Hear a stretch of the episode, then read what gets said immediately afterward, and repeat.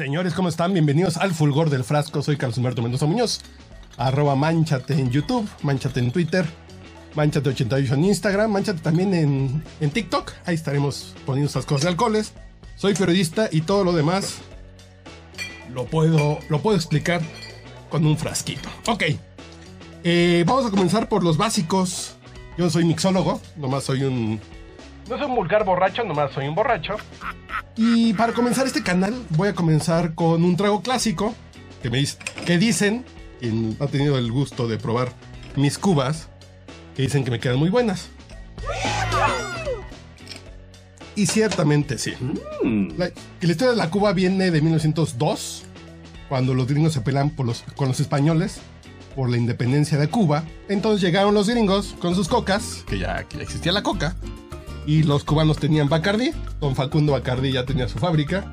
Entonces hicieron lo lógico. Llevamos nuestras cocas, ustedes ponen su ron, pues vamos a ponernos hasta el silbato. ¿Cómo es? Lleva 50 mililitros de, de Bacardi Carta Oro. A ver, si me sale el truco. Lo que pasa es que este hielo está muy aguado, pero a ver. 1, 2, 3, 4, 5, 6, 7. Ah, es que este tiene mucho. Son, son 50 mililitros. Y el piloncillo. De Bacardi Carta Oro. El Carta Oro, el Bacardi blanco, es el tradicional de la Cuba. El de la Cuba del tío. Pero la, el original es con, con Carta Oro. Que tiene que ver un poco con el añejamiento. Con que está en barricas. La misma, la misma onda del Jack Daniels. Son barricas de roble, de roble blanco y con un poco de filtro de carbón y la chingada. Entonces tiene un sabor muy especial. Tienen ciertas similitudes el carta oro, no el añejo, no el nuevo añejo que acaban de sacar un, un añejo superior y es el añejo tradicional. No, no, no. El carta oro es el bueno y tiene muchas similitudes con la. Con el Jack Daniels, por cierto, que ya luego platicaremos de eso. Coca-Cola, yo la acostumbro con Coca Cero, con Coca sin azúcar. Y lleva Luego la gente dice, ay, es que es muy dulce la cuba. Como si no le gustan los pasteles. Pero se le pone un pedazo de limón y se quema. Eso es lo que se le llama. Los tíos borrachos le decían quemar la cuba. Se pone el limoncito en un bar de Sanborns, ahí a la hora del, del prenalgueo Godín, la piden quemadita. Y hay, y hay diferentes. Mm.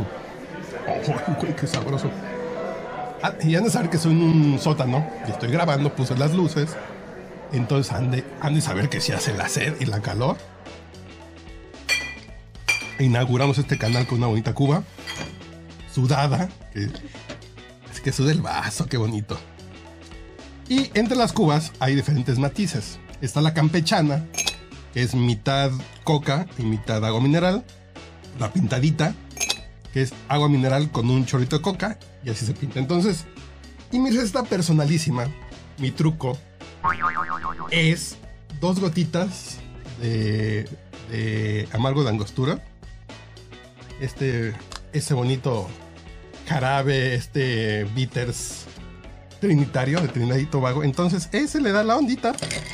Le da un poquito de ondita, un poquito de especia pero no como el ron ese especiado, de Capitán Morgan esas más que no me gustan en especial. Mm. Ay, güey. Me la acabaría en lo que dura este video, pero. El chiste es que aprendan. Y la historia de la Cuba es esa.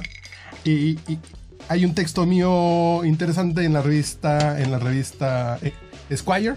SquireLatam.com. Buscan ahí La Cuba Libre, Carlos Mendoza. Y ahí les va a salir un textito que escribí sobre la Cuba. Entonces, señores, es hora de sacarle fulgor al frasco y decir salud. ¿Me la acabaré en lo que dura el video? Bueno, en lo que me la acabo les voy a poner un momento del, del gran príncipe de la canción, José José, en la película Perdóname Todo, donde, donde creo que ejemplifica mi sentir con respecto a este trago. Sí, señor. Consígueme una cuba grande con mucho hielo. Señor, es muy temprano aún. Todavía no abren el bar. Ve afuera, consígueme algo para la cuba. Señor, me voy a ocasionar un problema. Haz lo que te digo.